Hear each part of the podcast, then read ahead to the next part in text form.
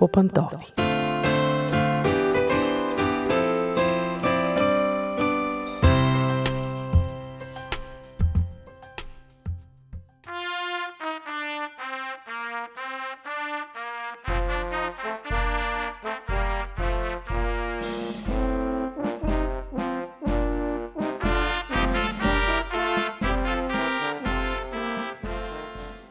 Здравейте, уважаеми слушатели! Аз съм Мира и от сега ви казвам Честито Рождество Христово!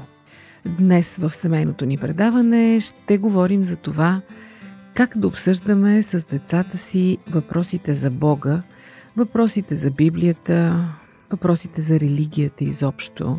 Може би рождествените празници ни настройват повече на тази вълна и родителите повече се замислят за това как да говорят с децата си по вечните въпроси, екзистенциалните, въпросите на съществуването на битието, все сложни неща, които обаче децата искат да знаят и удивително добре разбират понякога за наше очудване.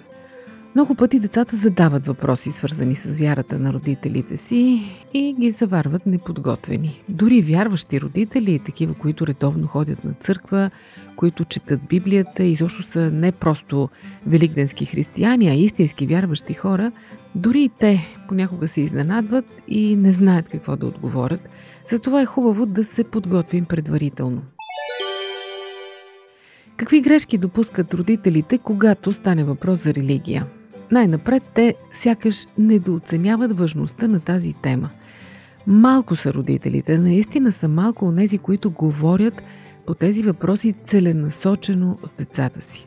Най-важните въпроси са нахранили се, написали си домашните, имаш ли температура, какво си облякал, внимавай да не настинеш. Общо взето до там се изчерпват нашите грижи сякаш и пренебрегваме духовното възпитание на децата си. Разбира се, родители, които ходят на църква, много често оставят темата за религиозното възпитание на църквата, на съответните училища към църквата, на учителите, обучените по религия. Но да знаете, скъпи приятели, това не е достатъчно.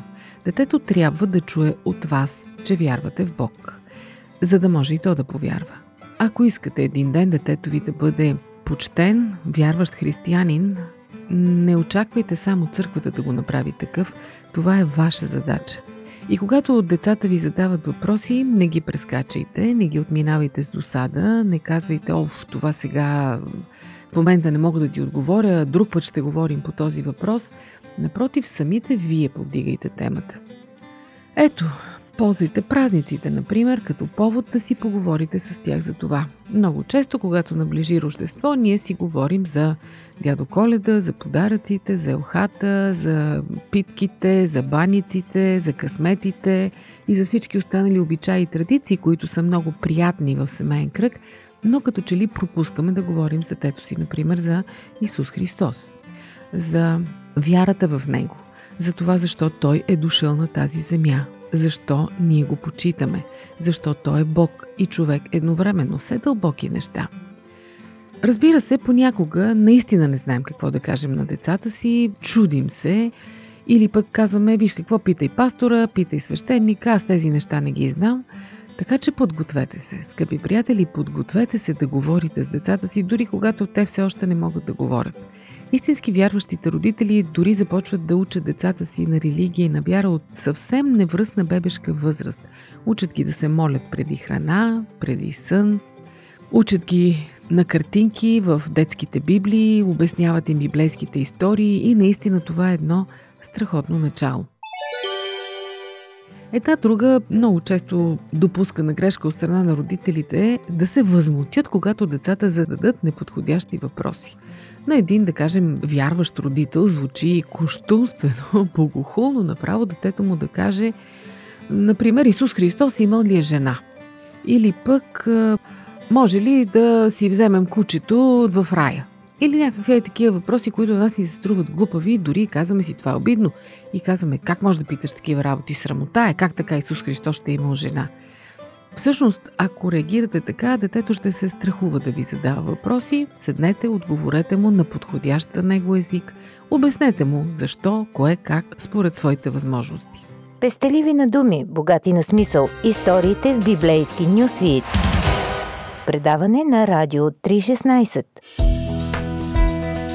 Вие слушате Радио 316. Продуцирано от Световното адвентно радио.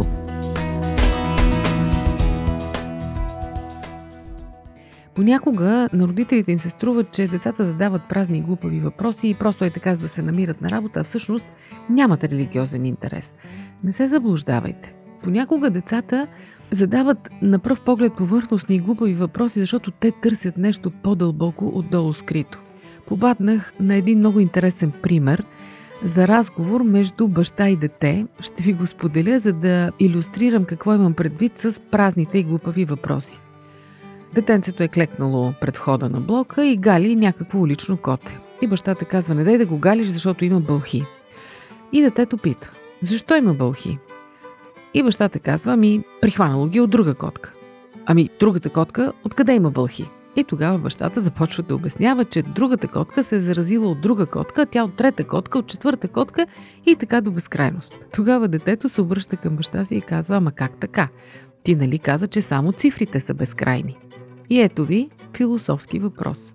Ето ви повод да поговорите за безкрайността, за това, че Бог е безкрайен, какво означава безкрайност и така нататък. Изобщо, детските психолози казват, че децата задават най-интересните въпроси до към 13 годишна възраст. След това светът на възрастните, стереотипите на обществото, групата, която оказва все по-силен натиск, някак си го приземяват и детето става като другите. То започва да си мълчи, спира да задава глупави въпроси, казано в кавички, за да не се изложи, да не му се присмеят.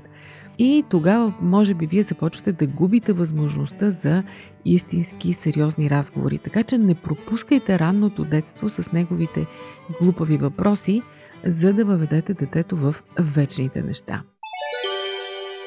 Друго нещо, което родителите много пъти бъркат, когато децата питат по въпросите за религията и защо когато стане въпрос за нея в разговори, това, че те обясняват само веднъж.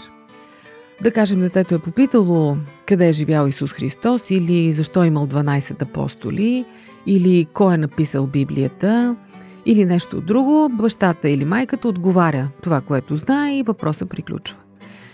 Всъщност хубаво е вие самите да повдигате този въпрос отново и отново, докато научите детето само да рови за по-дълбоки отговори. Знаете, Библията, вярата са неизчерпаеми и затова има нужда от по-сериозно ровене. Много пъти е хубаво, когато, да каже, майката е отговорила на някакъв въпрос, свързан с вярата на детето, да каже, ако искаш, поговори с татко ти по този въпрос, да видим той какво ще ти каже.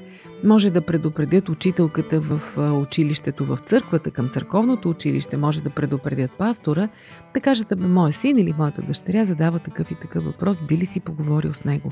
Защото вие много добре знаете, скъпи приятели, с един отговор нещата не могат да се изчерпят. Много пъти децата, особено като наближат пубертета, започват да задават доста по-смущаващи въпроси, например защо има зло, защо добрите хора страдат, защо и добрите и лошите умират, защо в Библията не пише нищо за динозаврите, а ние в училище учим, че те са плод на еволюцията. И така нататък. Сложни въпроси и е хубаво, когато вие им отговорите, да повторите сами въпроса, да инициирате втори разговор по темата, за да може да задълбочите нещата. И накрая, не надценявайте знанията си, скъпи родители. Да, онези от вас, които редовно четат Библията, които редовно ходят на църква, имат самочувствието на вярващи християни, просветени християни, смятат, че знаят всичко и са способни да отговорят на всеки детски въпрос. Понякога децата наистина могат да ни изненадат. Затова не се срамувайте да си признаете, да им кажете, виж по този въпрос не бях се замислил, ще прочета, ще потърся и ще се опитам да ти отговоря. Дори това може да провокира във вас по-дълбок духовен интерес и вие самите да започнете да четете повече духовна литература, за да се просветите по въпроса, който детето ви е повдигнало. Изобщо, рождествените празници са прекрасен повод да си говорим отново за вярата. Нека Рождество да не бъде просто една семейна традиция, един повод за добро и обилно хапване, за нови кулинарни постижения, за подаряване на скъпи подаръци или за екзотични пътувания. Нека да бъде повод да си спомним в какво и защо вярваме, защо се наричаме християни и най-вече да го напомним на децата си. Използвайте предстоящите празници, за да говорите с децата си за Христос, за Витлеем, за раждането му, за яслата, за овчарите, за звездата и за всичко останало, за което се говори по Рождество. Честито Рождество Христово от мен, дочуване до следващия път.